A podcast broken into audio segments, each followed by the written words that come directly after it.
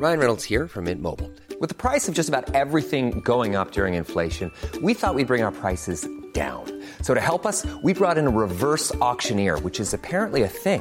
Mint Mobile unlimited premium wireless. Ready to get 30, 30, bit to get 30, bit to get 20, 20, 20, bit to get 20, 20, bit to get 15, 15, 15, 15 just 15 bucks a month. So, Give it a try at mintmobile.com slash switch. $45 upfront for three months plus taxes and fees. Promo for new customers for limited time. Unlimited more than 40 gigabytes per month. Slows. Full terms at mintmobile.com. Hey there, it's Michele Norris. I'm host of a podcast called Your Mama's Kitchen. When I travel, I'm usually looking for a way to find a taste of home when I'm not at home. And one of the things I love to do when I am at home is entertain. And Airbnb allows me to do that. When I was in California recently, I rented a house that had a great kitchen. And when we were sitting around the table, we we're all thinking, we're in someone else's house. Someone could be in all of our homes as well. If you have a home, but you're not always at home, you have an Airbnb. Your home might be worth more than you think. Find out how much at airbnb.com/slash host.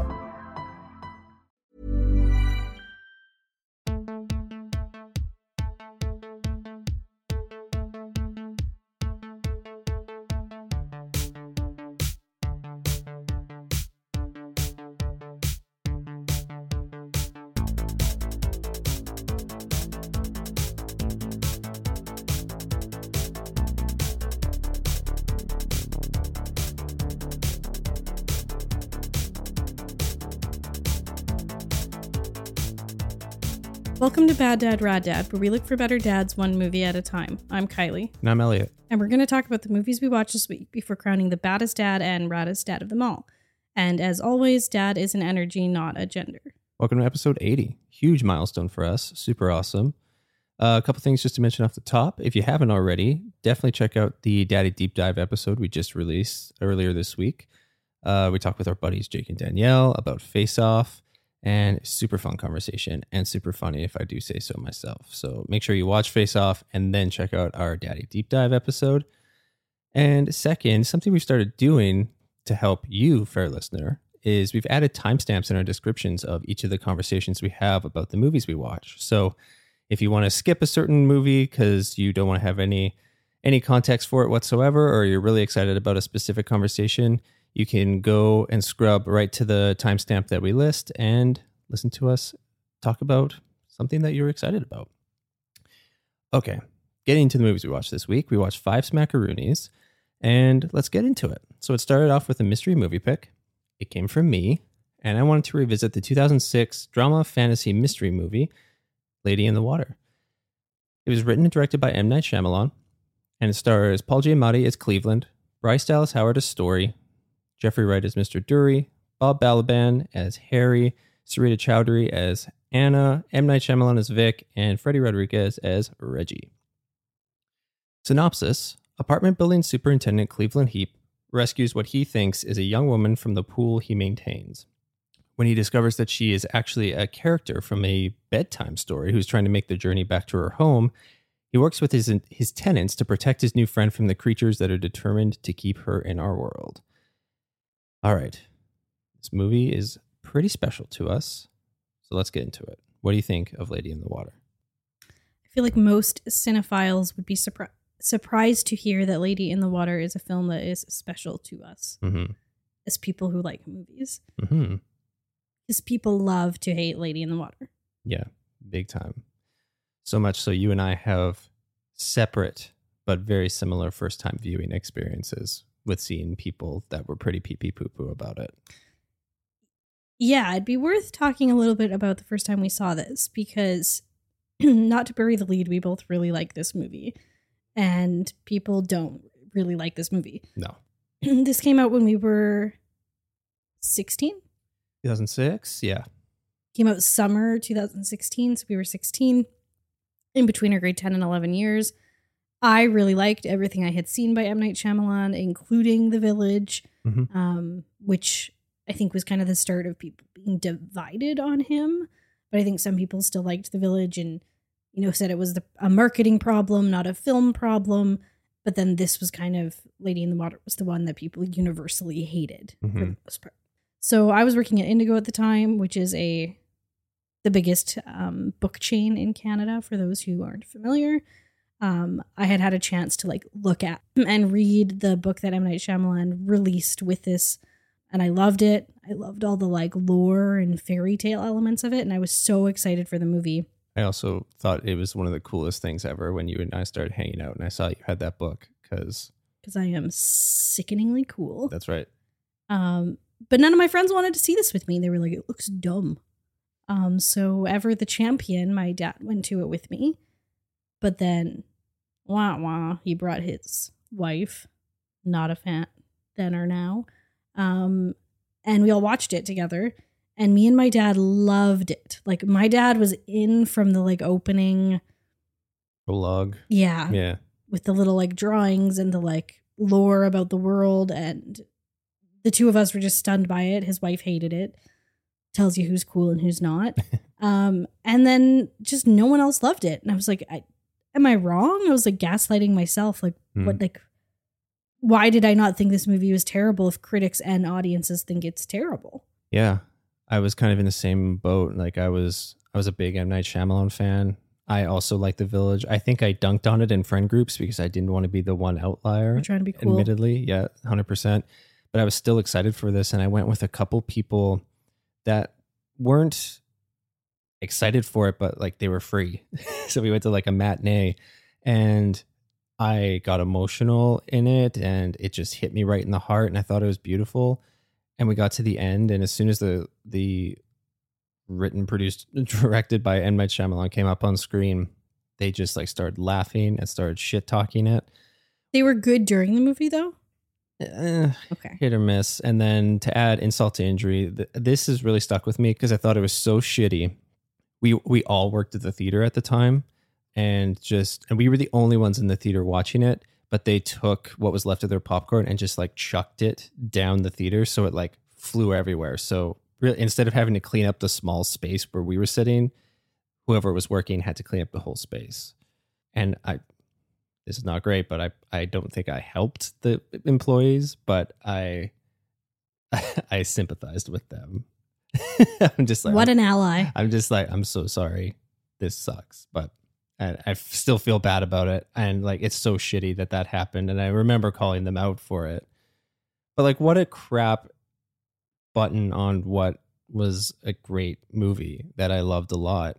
And then yeah, people just as more and more people saw it, they just continued to dunk on it. And it wasn't until I met you who was the fir- you were the first person to have watched it independently from me showing it to you or us watching it together to be like, yeah, I love Lady in the Water.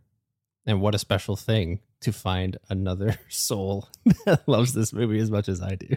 Yeah, I'm going to propose very niche, very niche. If we were A24, we could market this and sell it. The Lady in the Water litmus test. Mm, that's good. I like that. Because when we posted our Letterboxd reviews kind of telling the story, some people came out of the woodwork and said, I like it too. Mhm. Let's talk about what we like about it because still, most people hate it. Mhm. I liked then and now that it's like a fairy tale for adults. Yeah. Like it gets, you know, I was reading like because I still I still like legitimately don't understand why people hate it. Yeah. I get being like that wasn't for me, but that it's like considered a obviously bad movie. I don't understand. hmm And a lot of people, a lot of critics say that like you don't get to know the characters, but you don't really get to know the characters in a fairy tale either. Like they're stand-ins and they're archetypes to present a story about our world. And I was talking about this, I don't think I'd ever really thought about this much until we watched it this time.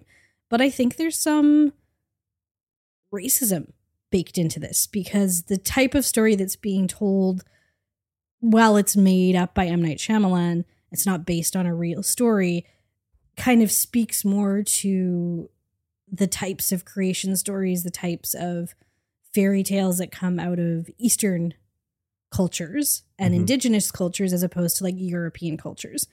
And I think dunking on that and saying that it's like silly and stupid, maybe check yourself a little bit. hmm I'm not saying you have to love it, but maybe the way you're talking about it, you could be a little bit mindful of those things. Yeah. Like I think I think that something that people didn't then and not nece- are necessarily doing now, but definitely should is you have to let this movie carry you through the story. Yeah. And I feel like because of what happened with the village and just people's perception of M. Night Shyamalan and what was going on with him at the time and what has happened with him since, if you were to watch it now, I just feel like that deters people and it puts their wall up. And it shouldn't. And I think that, like you said, they need to kind of evaluate that about why they have that and what what's happening with that. Now, there's been some really good articles written about the way that M. Night Shyamalan is talked about and treated by critics and audiences compared to his like white counterparts. Mm-hmm. Um, I have a couple of quotes I want to read from it. We did mention this um, back when we talked about Knock at the Cabin, because I think we read um, one of our frequent references, Emily Rugburn from Letterboxd. We, we read one of their reviews, kind of speaking to this that like people seem to, it's cool to hate on M Night Shyamalan, and maybe we want to think about why that is. Mm-hmm. But I have a couple quotes here. So I guess people were particularly hard on like M Night Shyamalan being a character in this film, like play like acting in it and being like, oh, like wow, cool guy acting in your own movie. And so um, a critic named Kai Newman said, Can it be a kind of racism that the Indian born Philadelphia raised auteur is hammered for his apparent character or funny name rather more than, say, Quentin Tarantino? I was going to say exactly that. It's like we don't really get to know Quentin Tarantino's characters in any of Yeah. his roles, and he plays a fucking asshole in most of the roles that he's in in his movies. But that's okay. And then there's an article from Vice and an article from British Film Institute that both talk about how like it was common to say Shyamalan's name wrong on purpose Hmm. and like in a make fun of it racist way. Like I'm not gonna say the way that everybody said it back in the day, Mhm. but like they said there was an agreed upon mockery of his name. Hmm. Um, and you know that even comes back to I for a long time I taught the village in my grade ten English class, and I would tell them you have to learn how to spell his name, and don't tell me that you can't. Mhm. That is racist. like if Yeah. you can spell Shakespeare, you can spell Shyamalan. It's not that hard. Yeah. Just learn how to do it. And like to that too, you you compare M Night's work, and I have to applaud him for wanting to try a bunch of stuff. Like I feel like in a way you could have him in the same conversation as Steven Spielberg.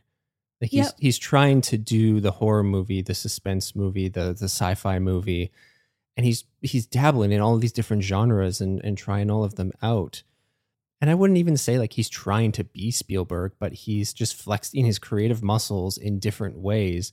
And I remember when the visit came out, they're like, "Oh, back Shyam- Shyamalan's back in like prime form. This is where he belongs." And it's like I don't agree with that. I think that him being allowed and wanting to explore different types of storytelling and in different types of genres is something that is just incredible and i appreciate so much more now as an older person watching his work. And like even in this film i know people dunk on him for taking the piss out of critics and i actually think that's really great. Like Yeah, I, thought like, it was funny then, and I think it's funny now. like who else is doing that?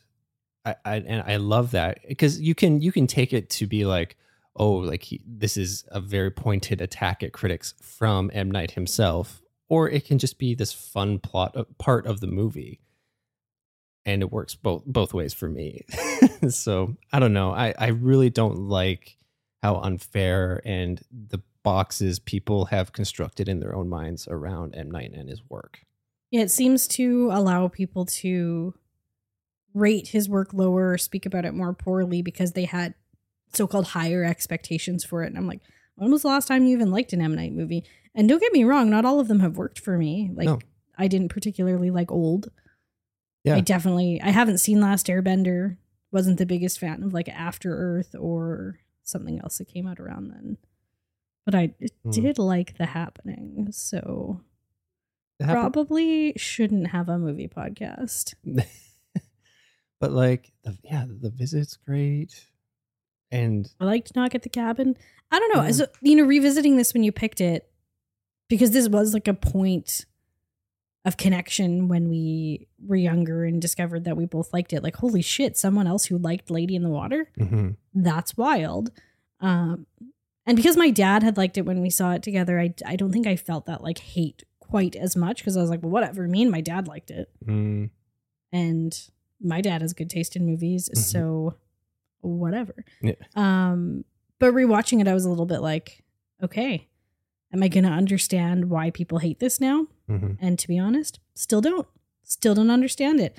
I think it's got a lovely little message that like we all have a purpose Yeah. and that purpose is always in community, like it's always in connection with other people and that sometimes we're wayward and we're lost and we don't know what that purpose is, but we'll figure it out.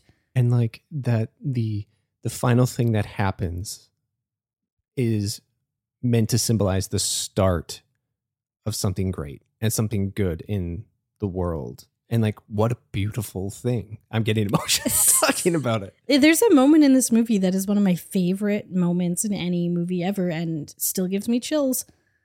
And like I get it, Narfs and Scrunts and Tartutic and the Great Eatlon are silly, but like also but fuck- aren't fuck Ents off and aren't Ewoks and aren't wookiees yeah, like aren't those all silly words too? And just because M Night is putting them in a more grounded, more realistic setting, now it's okay to make fun of them. yeah I don't know. I love it. I like when Bryce Dallas Howard works with M Night Shyamalan and has like an ASMR voice. yeah in yeah both the village and in this. Um, and the coolest thing I learned about this movie is that, at least at the time, I hope this is still true, that M Night Shyam- Shyamalan has a requirement that any set he works on is a 45 minute or less drive from his home. And this one was 43 minutes from his Hell, home. oh man And I'm like, you know what? Pushing Good, it. good for him though to like set boundaries yeah. Like Yeah. I want to be able to get home to my kids at the end of the night. I want to spend time with my family. Yeah. You know, I was thinking about this, and something that in itself is kind of beautiful about this film is that its reception from the audience is almost a direct link to the message of the story. And it says right off the bat, like, it's all about finding man's ignorance and his refusal to listen, and then finding those people who choose to listen. And I like to think of us as the people who choose to listen. I think people think that uh, M Night is really like pretentious for that, but you know what? I like it. Emily Rugburn in I think their review for Lady in the Water called M Night Shyamalan a populi- populist filmmaker, and in that I think the connection to Steven Spielberg is really clear. Right, films that are made for everyone, yeah. and I think that more than horror, which some people seem to think that he's in, and I don't think any of his films, other than The Visit, maybe are Yeah. really a true horror film. I think what M Night is typically doing is some degree of magical realism. Right. So Mhm. it's a very it's a story recognizable for the most part. Again, I haven't seen the last End- Airbender, but most of his other films that I've seen recognizable as our world, but there's something magical in it. Mhm. And I, for one, will keep seeing his movies. And I like him. And I think anyone who is unfairly judgmental of him is pee pee poo poo. Yeah. If Yeah. you find yourself docking him an extra star because he's him, Mhm. check yourself. Yeah. You But- don't pass the lady in the water litmus test. And unabashedly love Quentin Tarantino's and Chrissy No No's. Think about it. I just want to Think about it. I just want to rattle off some quick highlights. Um, James Newton Howard's score that alone gets me emotional in this movie. It fucking rips. It's so good. Paul Giamatti is wonderful, and I appreciated him even more on this rewatch. Uh, after we watched it, I just went and like watched some like highlights on YouTube of just some of my favorite scenes of him in this. It's beautiful. I love that this com- community is just such a great diverse batch of characters. Like there's actually a decent amount of diversity. and not I think it's playing with stereotype to ultimately suggest that people are more than what we might initially think of them. Yeah. Yeah. And there's just like something about when people band together, especially out of kindness and hope, that is just my fucking jam. Like, that's the thing. People are like, I, I don't know anything about these characters, blah, blah, blah. But look at the end of E.T. Like, there's like two or three of those kids. We only saw one other time in the movie, but I'm just like, I'm all here for all these kids. I love them all, and I'm glad they're all banding together. It's like, you can't be like pee pee poo poo this, and but this is amazing. So, stick it. I mean, people do, but I, for one, think it's a good movie. Do I think it's the best movie ever made? No. No. Do I really love it? Yes. Yeah, it swells my heart, and I love that you and I can share this together. It's one of the most beautiful things from the start of our relationship that continues to make me so happy. We own it on this. DVD and we'll keep watching it, maybe. Yeah. uh, how did it make you feel? Lady in the Water makes me feel a warmth for a teenage favorite that still holds up. That's beautiful. You? Uh, it makes me happy to revisit this story and hear for the people that love it. Okay. I decided to keep the trend of movies people don't like going because there was a new horror movie that came out, which I was hoping I would be able to show you without you having heard of it, and I succeeded. Mhm. Um, that just has terrible reviews. yeah. People are dunking on this so badly, and I was like, typically, typically, I try to avoid watching movies that I won't like. It's why my Letterboxd ratings skew pretty high. It's why we're often talking about how much we like the things that we watch on this show because why would I actively go out of my way to watch something that's either universally considered bad or that I know I personally won't like? hmm But there were some things that made me want to watch this movie, even though it had really low ratings. So I picked the 2023 horror film Bad Things. It's a Shudder exclusive, so you can only watch it on Shudder right now. It was directed and written by Stewart Thorndike, and despite the name Stewart, she is a woman. Mhm. Um, and it stars Gayle Rankin as Ruthie Nodd, Hari Nef as Cal, Annabelle Dexter Jones as Fran, Rad Pereira as Maddie, and Molly Ring- and Molly Ringwald as Miss Auerbach. Synopsis A group of friends go to a hotel for a weekend getaway and soon discover that women do bad things there. so, the reason I decided to pick this movie, even though it had low ratings, is it is a queer horror film made by a woman. And I'm always a little bit more open to a horror film despite having low ratings because people who don't like horror films watch horror films and then rate it low. Or people watch horror films that don't like that particular subset of horror and rate it low. I just find there's stuff going on there that makes it like bump it up about a full star, and that's probably more what it is. hmm Um, we had seen Stewart Thorndike's previous film Lyle, and we've covered that on the show, I believe. Mhm. Um, and I was just like, yeah, I'm I'm here to try out a queer horror film. If it's gay and if it's horror, each of those individually, I'm more likely to give it a try. And I'll put it together, and I'm gonna have to see it. Yeah. So, what did you think of Bad Things? Uh, I mean, on the whole, I thought this was fun, and like you said, I just love seeing more queer horror popping up, and I love being a voice that can call out these movies and share, and hopefully entice more people to want to explore and watch more of these movies. I so appreciated that this had a a sense of humor, and it's just so well steeped in its references and and and homaging what came before it in fun and new ways. I Yeah, like thought it's that was great. being called the gay The Shining. yeah, And I mean, it doesn't try to hide that it's influenced by The Shining, just like Lyle does not try to hide that it's influenced by Rosemary's Baby. hmm Um, I don't think this film is as bad as people are making it out to be. I don't think it's amazing. Like I Mhm. was hoping we would watch it and be like, "That's so good. Why do people hate it?" And I this was could like, be like this year's Lady in the Water. but I was kind of like, oh, I get why people don't like it. Like, I get why people would watch this and think it was bad. I don't understand the like half star, one star reviews. I can get two stars. hmm I could get it. Um, and for me, what kind of stops it from being as great as I think it could be is it. I think it could go hard harder on any particular vibe. Like I think it could be super campy. hmm I think it could have gone harder for being scary, or it could have gone more vibey, like a neon demon, or a, you know, It something. follows or yeah, something. like that. And it kind of doesn't do any of that. What it actually reminded me of is like an episode of Room, Room 104, Mm, good comparison. where you know, and we've said this. I can't remember what movie we watched where I said, "Oh, don't don't worry, darling." Where I'm like, if that was an episode of Black Mirror, I probably would have liked it. Yeah. But as a movie, I was kind of like, mm. and so that context of how it's released, like I feel like if Bad Things was an episode of an anthology TV show, hmm like a Twilight Zone or a Room 104 or a Black Mirror, but obviously not any of those because it doesn't. It could fit with Room 104, honestly, but Yeah. um, I'd probably like it a lot. I'd be like, that was a really fun little gay episode of this thing. But as a movie on its own, I felt like it didn't quite have enough style. Yeah.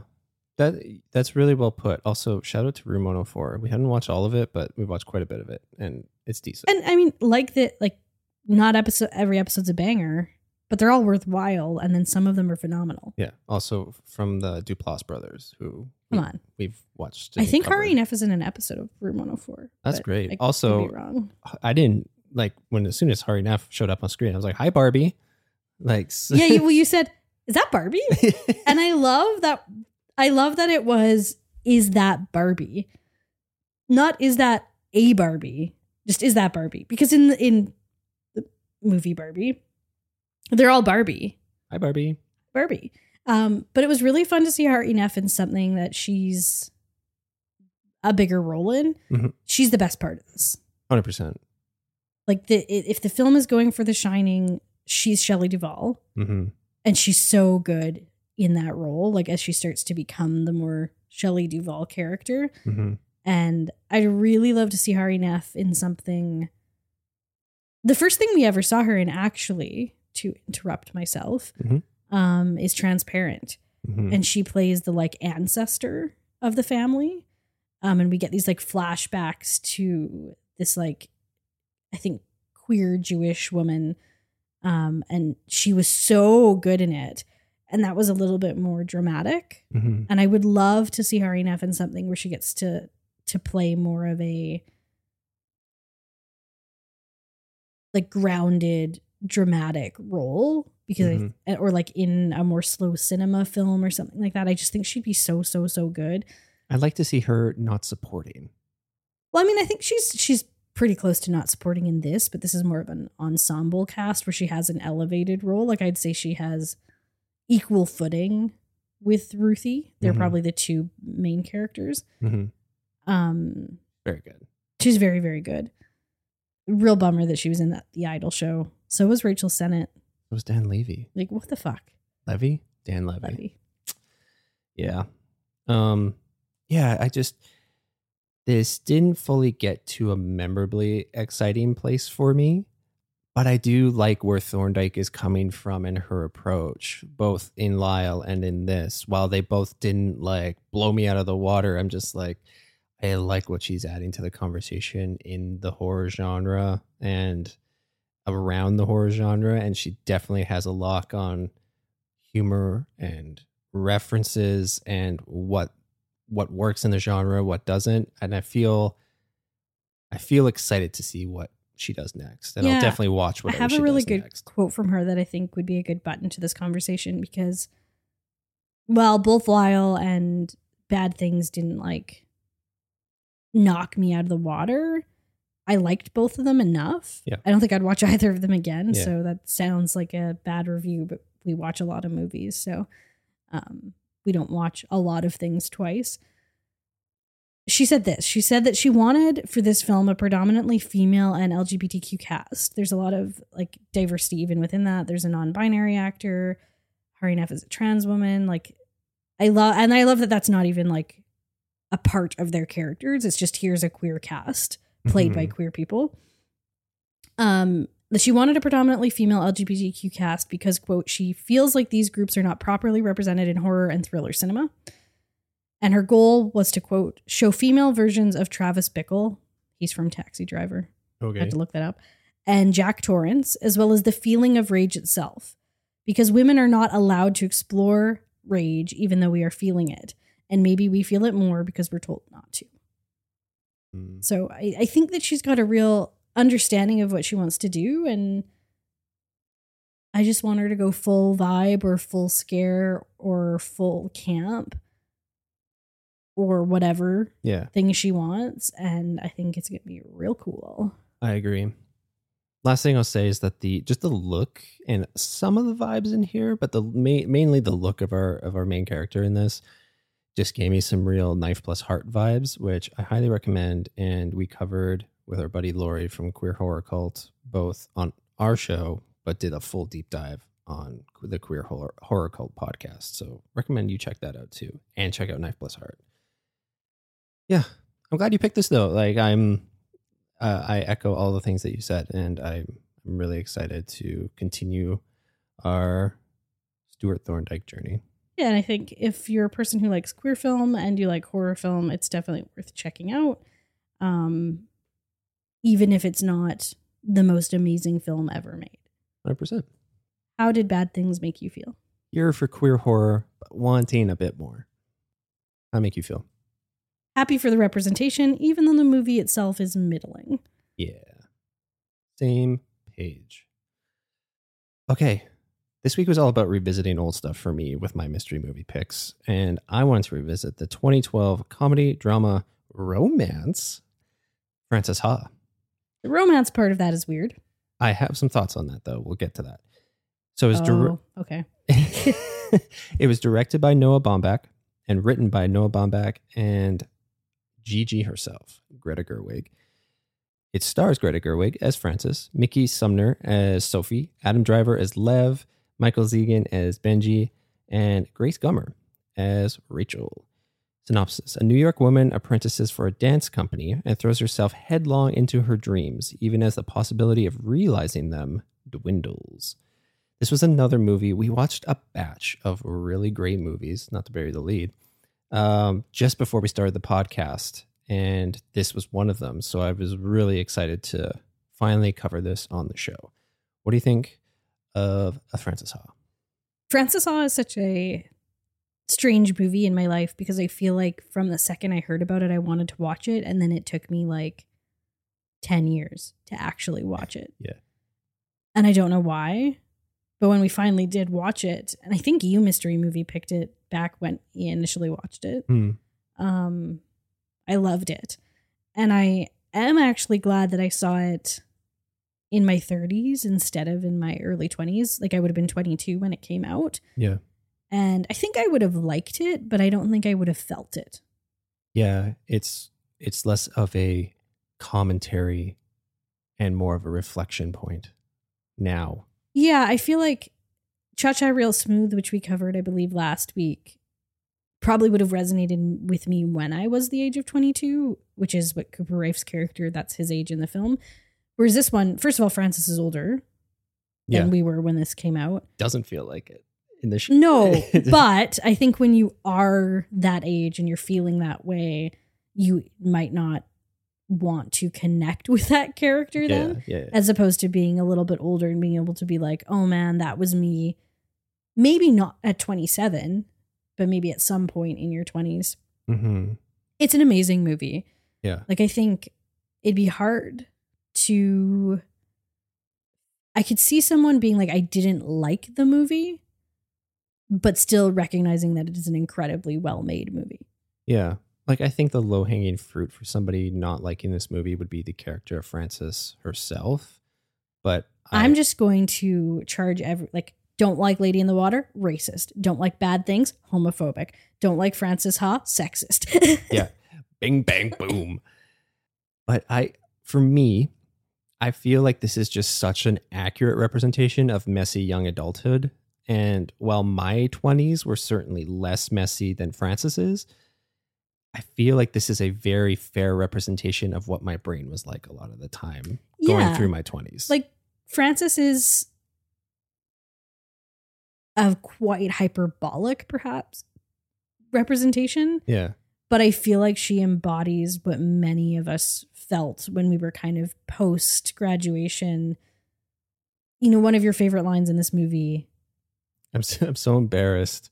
I'm not I'm not an adult or I'm not a person yet. yeah like who hasn't felt that way that like am i even a person like like who even am i right yeah. and that search for for where is your life going and stability and that kind of thing more than that though this film is such an accurate representation of female friendship hmm and the complicated here's where I see you're going to say the romance fits in is that Mhm. the romance is between her and Sophie. Yeah.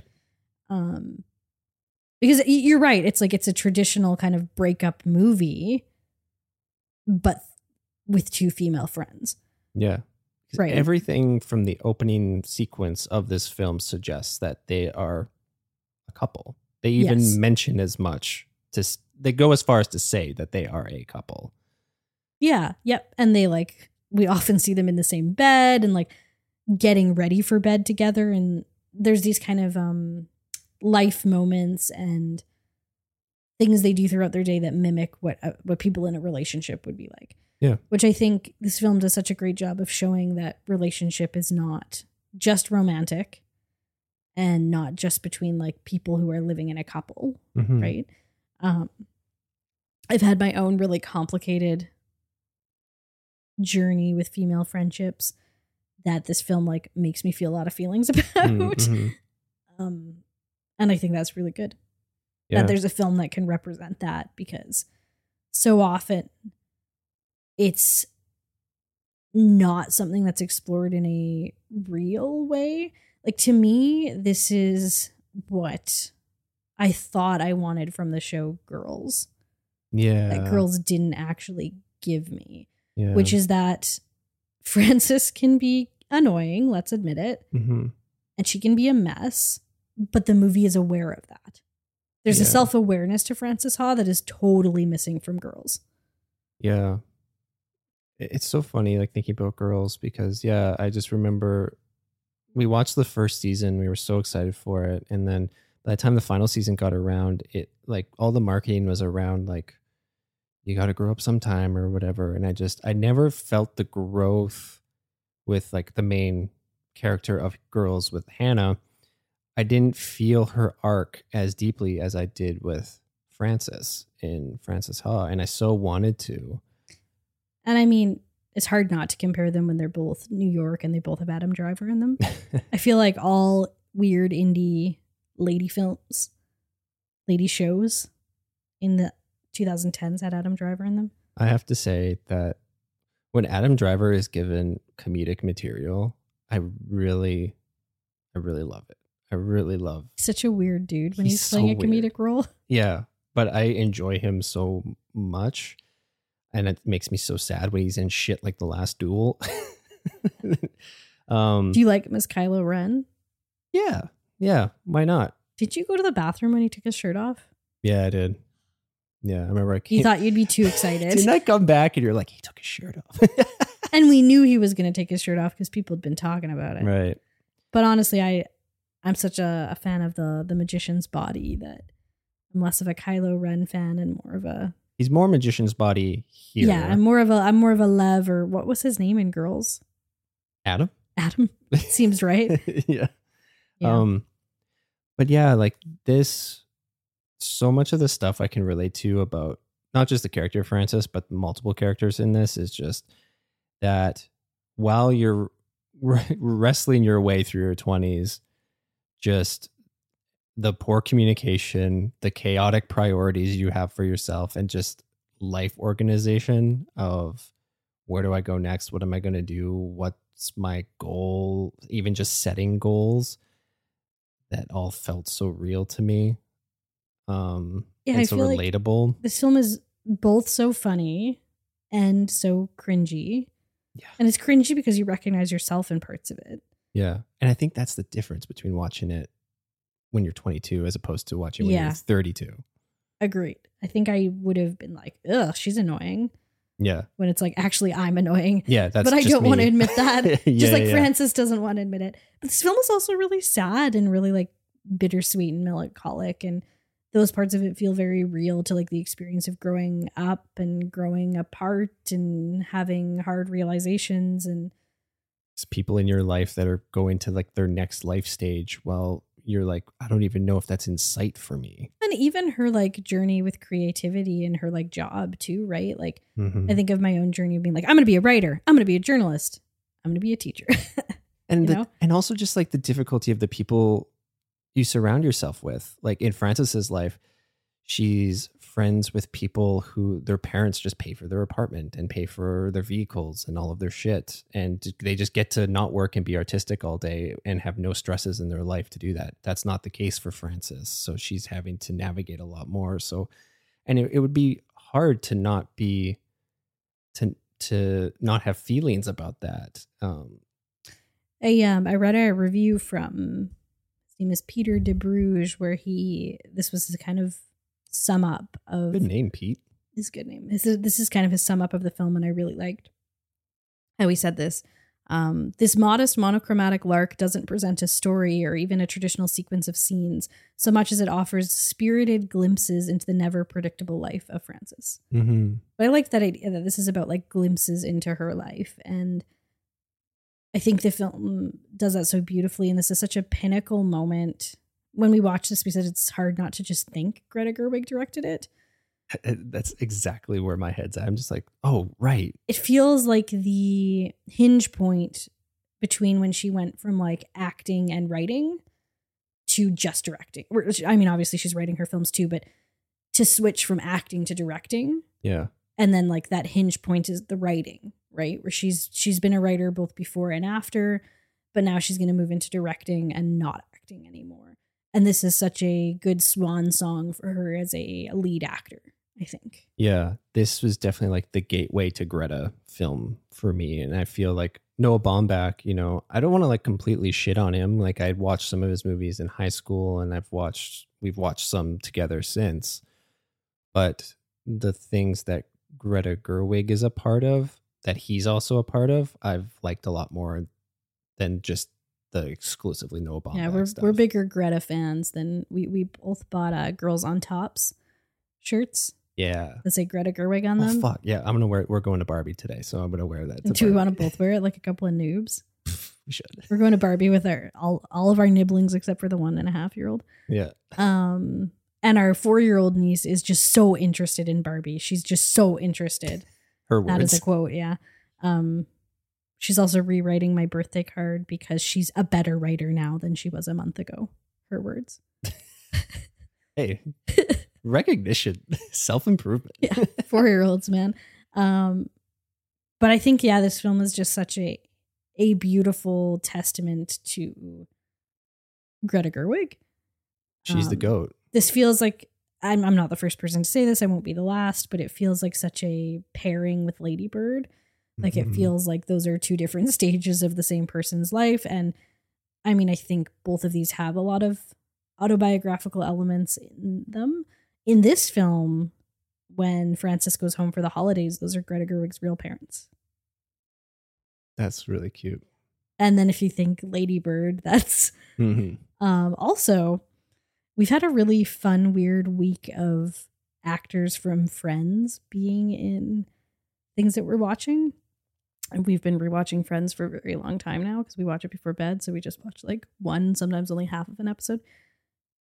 Do you know the actress who plays Sophie? So Mickey Sumner is her name. Do you know who her parents are? Hmm. Sting and Sting's wife. Oh Christ! So she's the kid that went to school with Ben Oh, where Phoebe was trying. I'm I'm really digging deep here, but uh, it, yes, she is Sting's daughter. And then Grace Gummer. Is Meryl Meryl Streep's kid? I also love. I for, totally forgot Grace Gummer was in this. I really like Grace Gummer. If you haven't watched Mr. Robot, Watch Mr. Robot. watch Mr. Robot. I don't know. Um, This movie's just it's really really good. It's really relatable. It's got an incredible ending, and I just love Greta Gerwig.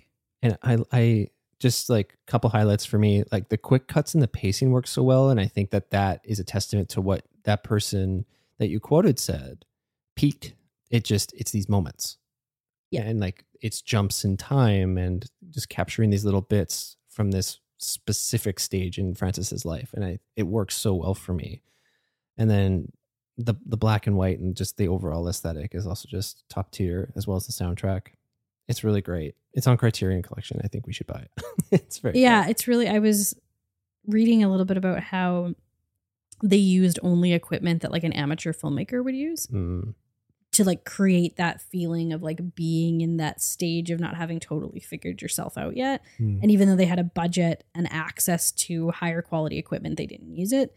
And it actually allowed them to like in two ways. One, it allowed them to get into spaces that it'd be hard to get in with like big expensive equipment. Mhm. And two, it like forced their hand to do shots in particular ways because of the limitations of that equipment. Mm, Um, and so I think that's part of the criterion collectionness of it, right? Is the the artistic filmmaking part of it. Um, it's also really fucking funny. it's super funny. Um, the very first line that's spoken in this movie is hilarious. Yeah, it's so good. I I haven't uh, deep dived too much on this movie, but there's a a sit down interview between Greta and Sarah Polley, which I really want to watch because those are two amazing people that I love listening to. So I, I want to look at that. Yeah. So grateful for this. I, I, I love this movie and I, I love that it is what was the gateway to the the genius that is Greta Gerwig for me. How to make you feel? Frances Salt makes me feel a painfully cringy connection and a warmth for the characters. yeah, yeah. How does it make you feel? Grateful for the gift that is Greta. Some alliteration. Hell yeah. Okay. I um looked at my little what's leaving criterion list as we whittle away to the end of August. I go back to work tomorrow. Boo. Big sigh. Uh, I like my work, but I also like to not work. It's also sad for me because this summer Kylie is coming to an end as well. I think she's gone. Yeah. But I picked the 1995 drama Safe, which unfortunately, by the time you listen to this, will no longer be on the Criterion channel. It was directed and written by Todd Haynes. It stars really just Julianne Moore yeah. as Carol, but I've also put Xander Berkeley as Greg. Everybody else is like kind of barely in it. Yeah. It's really the Julianne Moore show. Synopsis for this is an affluent and unexceptional homemaker in the suburbs develops multiple chemical sensitivity. Unexceptional. Brutal. So, synopsis What did you think of Safe? I thought this was great and super powerful and poignant. It has stuck with me since we watched it. The Todd Haynes journey that we've been on has been excellent thus far. And kind of an accidental Todd Haynes journey. Yeah. Like we saw Velvet Underground, which we've covered on the show, um, as one of the mystery movies, the like Kino Confidential series that Metro Cinema does. Um, We watched Carol pre podcast. pre podcast. I watched, I, I didn't know that he did I'm Not There, I've seen I'm Not There as well. but yeah. I watched it a long time ago. And I'm really looking forward to May, December. Another collaboration between him and Julianne Moore, which would I be great. I think I'm finally able to not be confused about who Todd Field is and who Todd Haynes is, but I, I was confused because when you look at a movie like Tar, it actually doesn't feel it feels like it could potentially be made by the same person. Now that I'm separating them, um, and not just being like, oh, white guys with the same first name. I can see that Todd Haynes is doing something very different than what Todd Field is doing. So Todd Field has done Little Children, Tar, and I think that's it. Oh, okay. And He's he was like in a- Twister. He's in Twister. Yeah.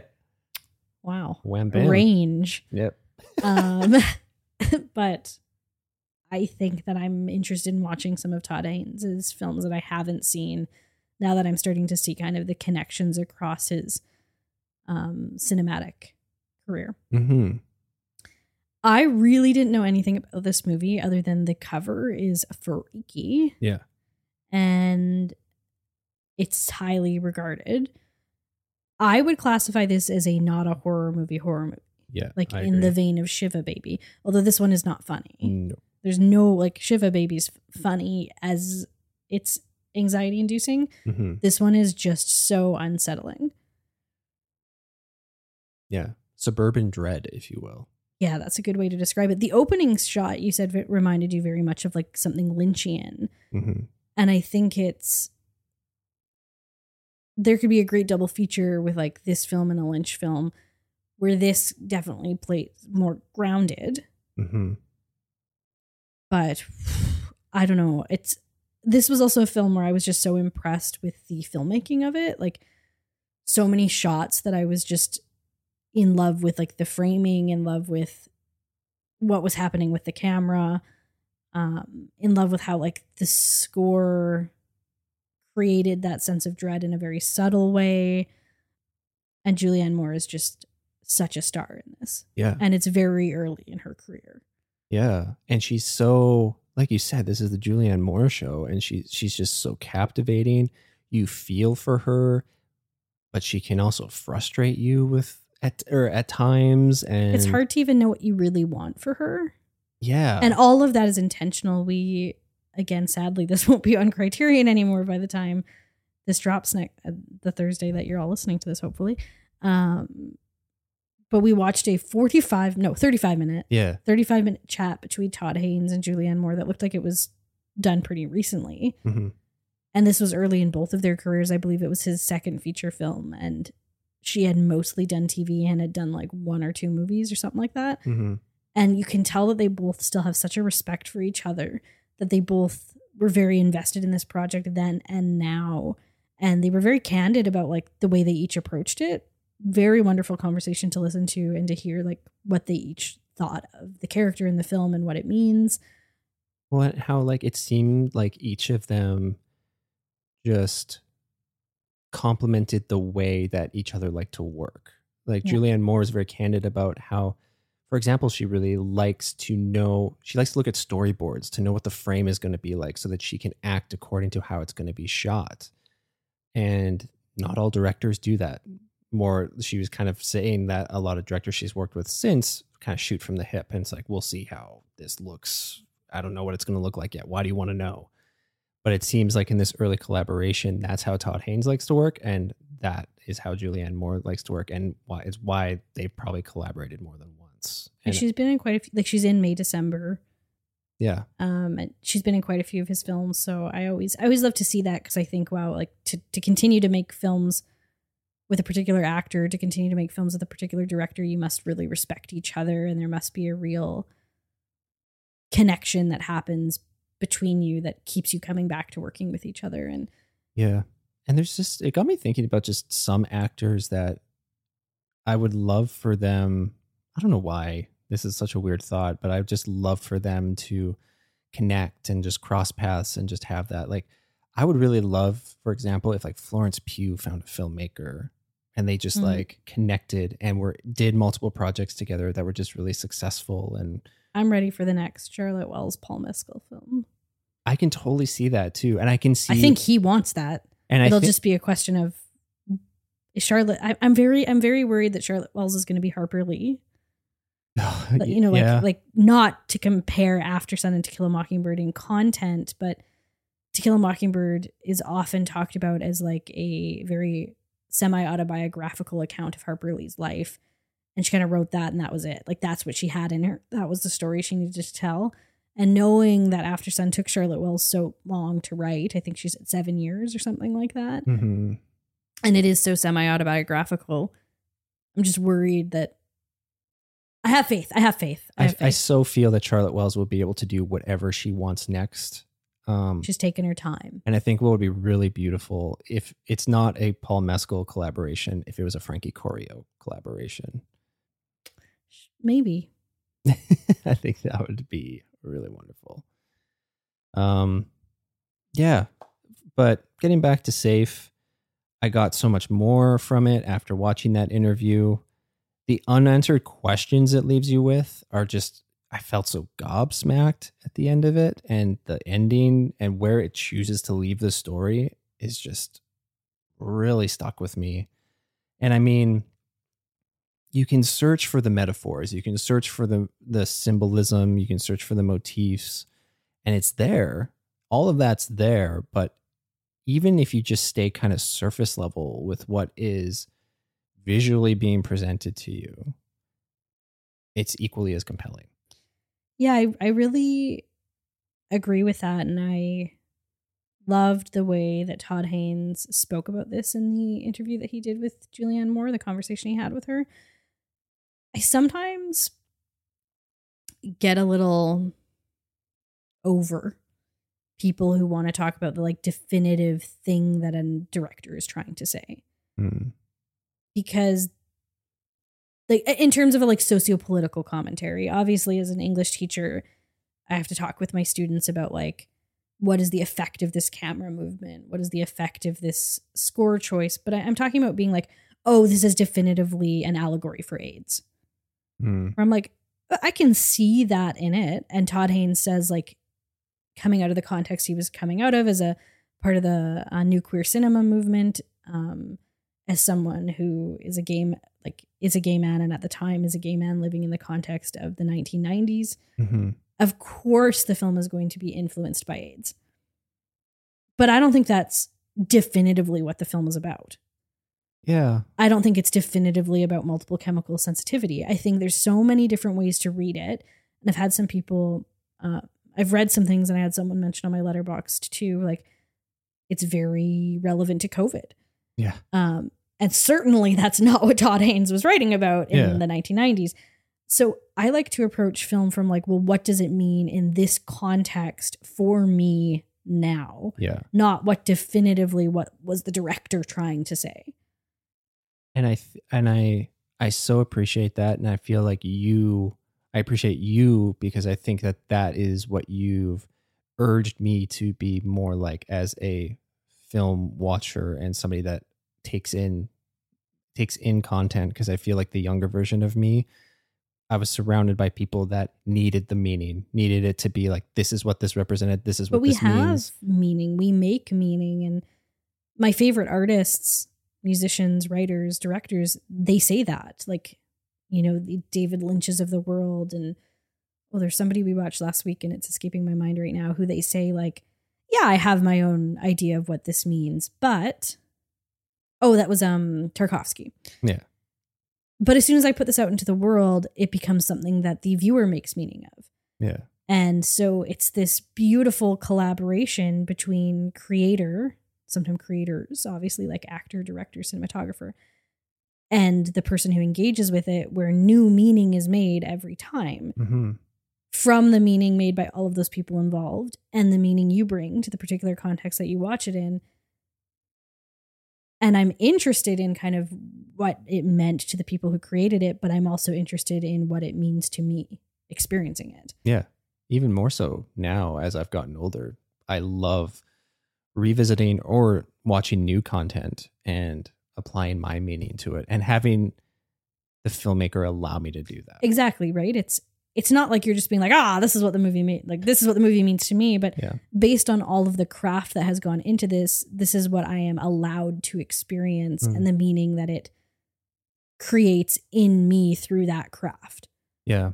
And I think something that I really appreciated about Safe is it is one of those movies, and Todd Haynes, I felt this way before we watched the conversation between the two of them, but then he said even at the time, a lot of critics watched it and didn't like it, then watched it a second time and really liked it. And that Yeah. this is one of those films that benefits from a second viewing. And I have a feeling I'll like it even more a second or third time and that I'll get more out of it and that it will continue to shape shift for me in really like intentional ways. Yeah. Um, I'll just echo something that I've brought up and we've brought up in context of Tarkovsky, but it's it applies to any sort of medium that you uh, take in. You have to allow things to open themselves up to you, and sometimes you're ready for that, sometimes you're not, and that could be the case with Lady in the Water for some of you listeners. but I hope so. yeah, but I think that that's definitely the case, and things can even if they open themselves up to you on first watch, they can do even more so. Yeah, they can open in watch. new ways, Exactly. in Um, multiple doors, no. multiple windows. Yeah. Ooh, Oh.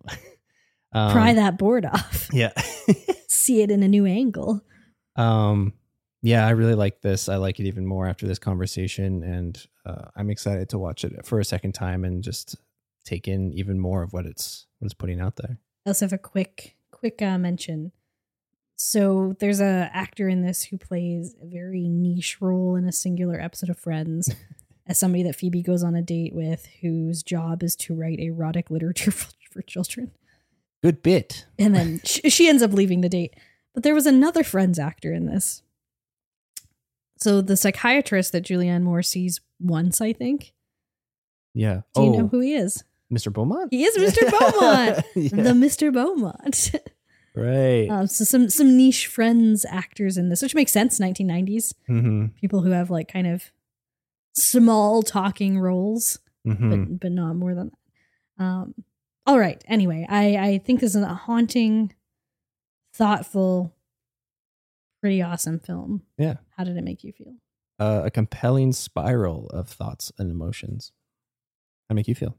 A thrumming level of anxious dread. Ooh, good use of the word thrumming. Thanks. Got to get my English brain back in action Full to be a teacher. Okay, final film of the week, my mystery movie pick, and I wanted to revisit the 2010 action comedy fantasy film Scott Pilgrim versus the World. It was directed by Edgar Wright and written by uh, Michael Bacall, Edgar Wright, and based off the comic series by Brian Lee O'Malley. It stars Michael Cera as Scott Pilgrim, Mary Elizabeth Winstead as Ramona Flowers, Kieran Culkin as Wallace Wells, Anna Kendrick as Stacy Pilgrim, Alison Pill as Kim Pine, Aubrey Plaza as Julie Julie Powers, Jason Schwartzman as Gideon Graves, and I could go on and on and on. But I'll also mention Ellen Wong as Knives Chow, who is also incredible. I'll get to that. Synopsis In a magical, realistic version of Toronto, a young man must defeat his new girlfriend's seven evil exes one by one in order to win her heart. I picked this because they just dropped a trailer not that long ago for an animated version of Scott Pilgrim, of the Scott Pilgrim series uh, on Netflix. And I still can't believe that this movie has as great of a cast as it has now. And I can't believe they're bringing the majority of that main cast back to play the same characters all of them? on this show. Yeah, I think so. I just, yeah, it's pretty incredible. What do you think of Scott Pilgrim versus the World? Scott Pilgrim versus the World is such an interesting thing for me because I don't love it, but I do love it. Yeah, I'm I'm in the same place. Like I don't think it's the best movie ever made. And I think it has some issues both just as a product of its time and also like watching it now like character-wise and with what it's saying. And yet I love it. It does so many things right that it's hard to not love it. Just so for a bit of backstory, both of us loved the series of comic books that this is based on. And I blasted through all of them in preparation for this movie. I think the last one wasn't out yet. Yeah, and that was a big deal because we would have seen the ending. A Game of Thrones type Yeah, thing. we would have seen Although the Brian ending. Lee O'Malley did finish Scott Pilgrim. Yeah, I guess also like in some respects, never mind. I don't want to mention her. okay. No yeah. TERFs allowed. Yeah. and since this has come out, just I think over the pandemic, we played the the video game of this together, which is super fun. But do you remember the first time we saw this? Because I do. I think you remember it better than me, but as we were watching it, I was like, oh, I remember. I ve- I have very distinct memory of us being so giddy as the like opening sequence with the camera panning backwards, like zooming out, Mhm. and then also with like what it does at the very end, Mm-hmm. um, which obviously I'm not going to spoil, but like with a really clever homage to playing games and just being like bursting with joyful feelings. Yes. But I don't remember the specifics. I just remember the feeling of excitement. So the first time we saw this was a sneak peek. We we go to West Ed? no, we won tickets to it from Sonic, the radio station here Oh in Edmonton. man.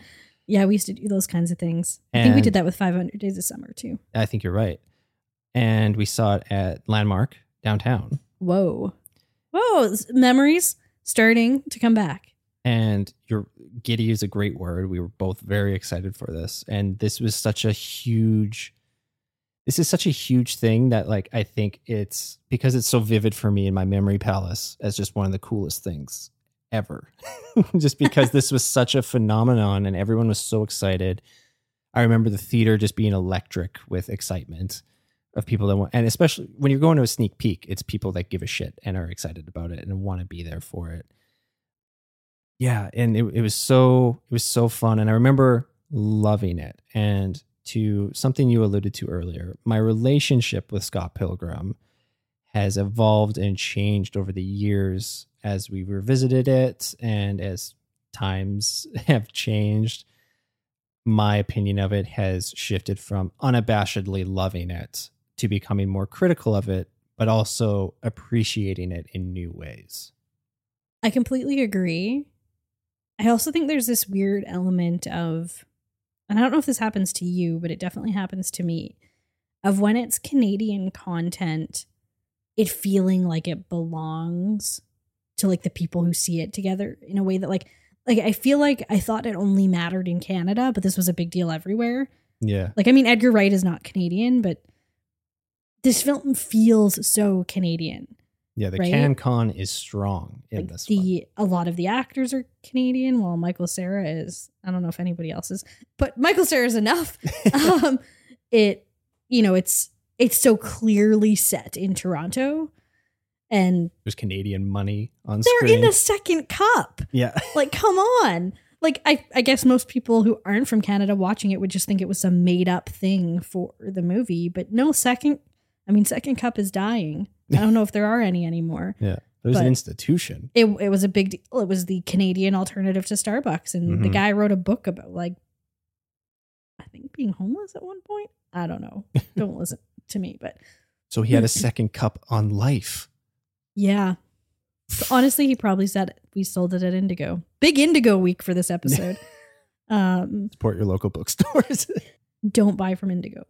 Buy from a local bookstore. Um but I just remember like this was it if you were a Canadian millennial when it came out. Like this was cool. And I think what also makes it what made it such a big deal is the comics are Canadian Mhm. strictly.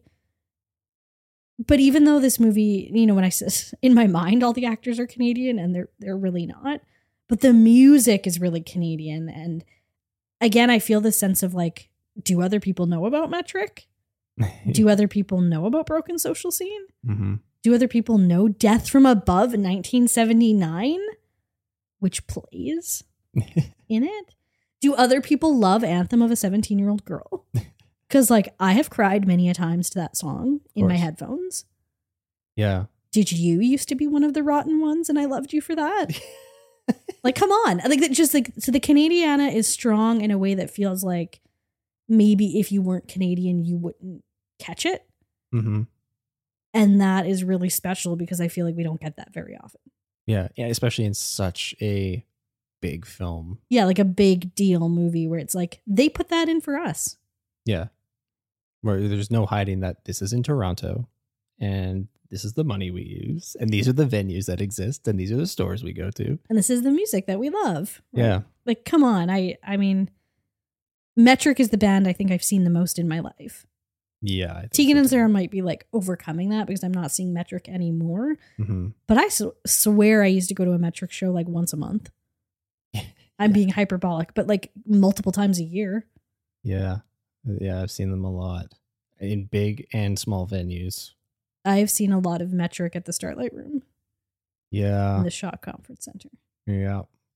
but it was just yeah this just felt so cool. And then if you also liked edgar wright which i did right? I liked shaun of the dead I liked hot fuzz. It felt like all of these things that i loved coming together. And we had the comics and we'd read the comics obviously not all of them because we couldn't but it was it was a big deal. I don't think there was a better choice for this movie than Edgar Wright.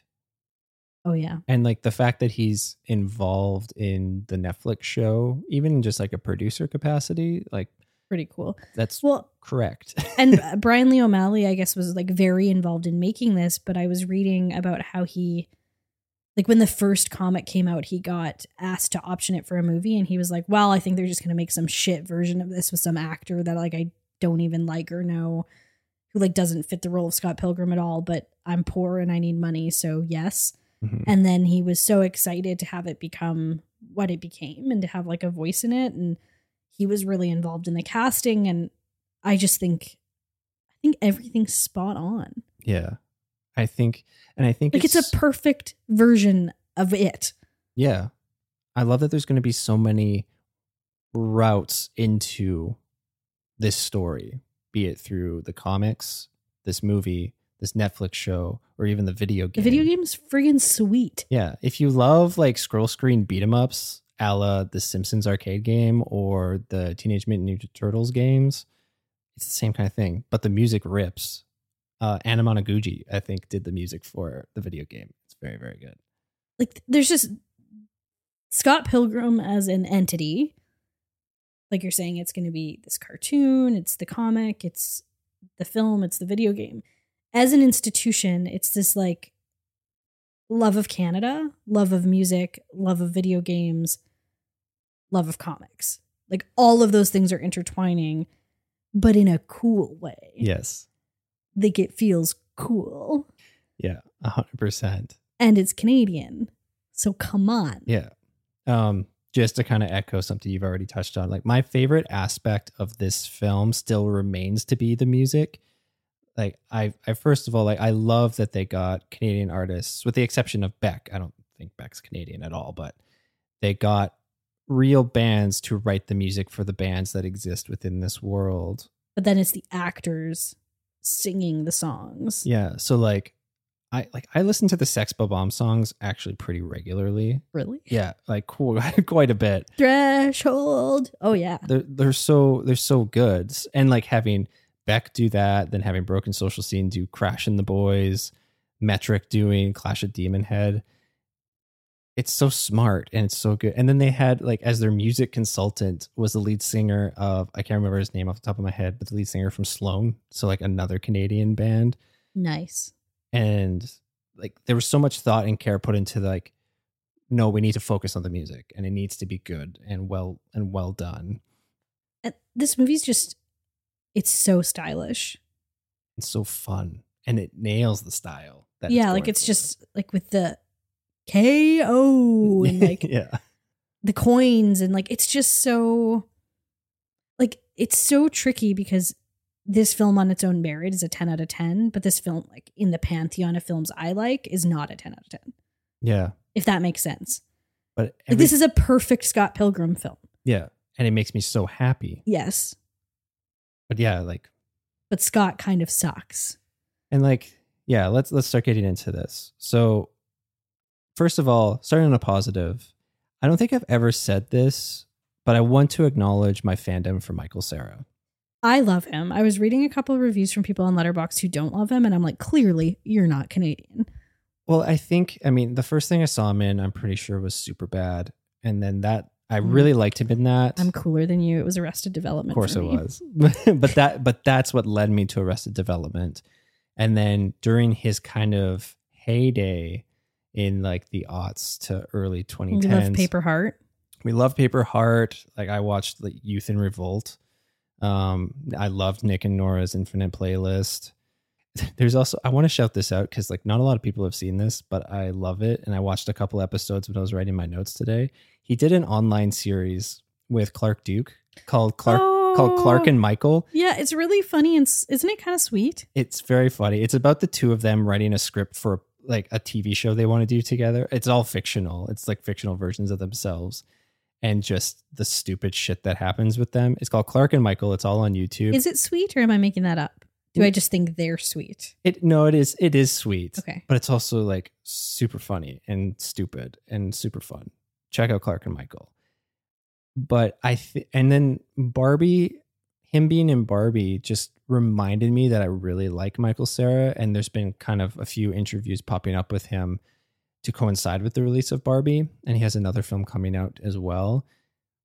But he just seems like a really good dude. And like he was on Hot Ones and he was talking about his like writing process when he's been in the writer's room and he just he seems like a good person. Elliot Page had great things to say about him Yeah. in yeah, yeah, yeah. his memoir, which is always nice to hear. Yeah, Juno. yeah. We love Juno. yeah. I don't know. I yeah, I am uh I feel like we had a period where we were like if Michael Cera in something, we're gonna see it. Mhm. And we both felt that way. Um But I don't think I ever said I love Michael Cera and I I actually think I quite love Michael Cera. I mean, he's Alan. yeah. How can you not love Alan? I feel like there's a whole like Alan is a standout for a lot of like Gen Zs. Mhm. So I feel like there's a whole group of younger people about to embark on the journey of watching Michael Cera things. yeah. Now, He's how they'll feel about it, I don't know. yeah. He's a good boy. He's a good boy. He's a good boy. But yeah, um, on the more recent viewings and uh, even on this one, Scott is such a flaky doink who drops his other responsibilities and people in his life for his girlfriends. And for me, that is a tough pill to swallow because that is all too relatable for who I was when I was younger. Honestly, didn't even think about that, but that's so legit. I had to call you out on your flaky flakiness so many times. Yeah, I was it was really bad. I don't want to get into specifics, but that was such a thing for me like I totally had conflicts in in friendships and in creative projects I was a part of because I'd be like, I just want to go hang out with my girlfriend um, because I love her so much. She's everything. Like my whole world has shifted to be just about my girlfriend now. I, I was thinking about that last night and then I forgot about it that as a young Canadian hipster boy, when this came out, who was somebody who had been in bands pretty much your whole, like from the time you're 14 on, that there'd be a level of relatability to this. Yeah. Like with that, like DIY garage band type, not garage band, the app garage band is in like a band in a garage. Cause you were from, you know, from the time you were 14 until the time you were like 28, 29, 30, maybe, like w- playing in bands where you were like in someone's basement. Yeah. And I get so much joy out of that. But especially when I was younger and just like so selfish and Should we rad wreck your music video? maybe yes, May- maybe we won't rad wreck it, but we can put a link to it. um, yeah, my high school band made a music video. Um, we'll put a link to it. which we recently showed to some friends and, and one of them said how does elliott look exactly the same i don't think elliott looks exactly the same but i could see how if you didn't know him then he would look exactly the same yes. Um. So yeah, definitely a tough pill to swallow. Just how relatable that was to who I was. I would say that this perpetuates the whole manic pixie dream girl pursued by quote unquote nice guy trope, and yeah that just In- really that i don't vibe with that anymore no, it's just it just perpetuates this very unhealthy and in a lot of cases dangerous depiction of dating and relationships. 'Cause i think when i watch things like because i was fully enamored by that archetype when i was younger Because the girl's usually like fucking cool and kind of she's- badass quirky and edgy. yeah. You know, and I'm like, oh, I'm her. Um, but when I watch things like that now, I'm like, what? That guy sucks, though. Like, why Yeah. would Ramona want to date Scott? Well, and I think what's so bad about it is when I was thinking about it, because I feel like because Scott is cool and he's our But he's not. and he's our protagonist, that when he is being a dick, and then Ramona reacts to him being a dick, and she's like, you know, kind of coming for him and giving him the business, that I feel, especially as a young person, you you just see like Ramona as a bitch and Scott I do. I do think this movie does a little bit more to challenge that than some others of like this type at the time, because all of Scott's friends are continually talking about how terrible he is. yeah right? Like his sister is like, "What'd you do now, Scott?" And Wallace, Wallace is amazing in like Kieran Culkin does such a good job with this, and there's some like there's some really off jokes in this that are of the time, both racially and sexuality wise. But for the most part, I think like there's some great queer content that's like just there Mhm. like it's not a big deal. It's just there. But like Wallace is continually saying, like, you need to break up with Knives. Knives is sweet. You're too like saying to Knives you were too good for him. Um, the guys in the band are being like, come on, man, like, what are you doing? And you know, like Kim is continually saying that he's not great. So I do think that like people are saying that, but I think that by the end of the film, there hasn't been enough work done about how terrible he is, if that makes sense. Yeah, I I agree. And like just It's a little to, too easy. just to push on that a little bit more too is like the fact that like there's a sequence where like Wallace is calling him out and then he actually gets Scott's sister involved. So like he has this community of people around him that cares about him but also cares to call him on his shit and to try to make him be more thoughtful about his actions and the things that he's doing. Yeah, and the film the film cares about that to a certain extent, but in an easy way. Yeah. But so I, I think it's better than say Garden State, which we haven't revisited, but it's still part of that 500 manic days pixie yeah. dream girl, nice Ted Mosby. Fucking Like I'm a nice guy, so hot girls should want to date me. Like I mean, that's literally a line multiple times in this movie. You're the nicest guy I've dated. Yeah. And it's like, so that's his good quality. Cause like honestly, Scott's not that nice, which I do think the film also acknowledges. Yeah. Like there's a line that I think specifically acknowledges that like even if he's the nicest guy you've ever dated, that doesn't mean he's nice. It just means he's nicer Yeah. than the other people you've dated. But Scott kind of sucks. Oh yeah. Big time. and I mean Ramona doesn't seem great either. No.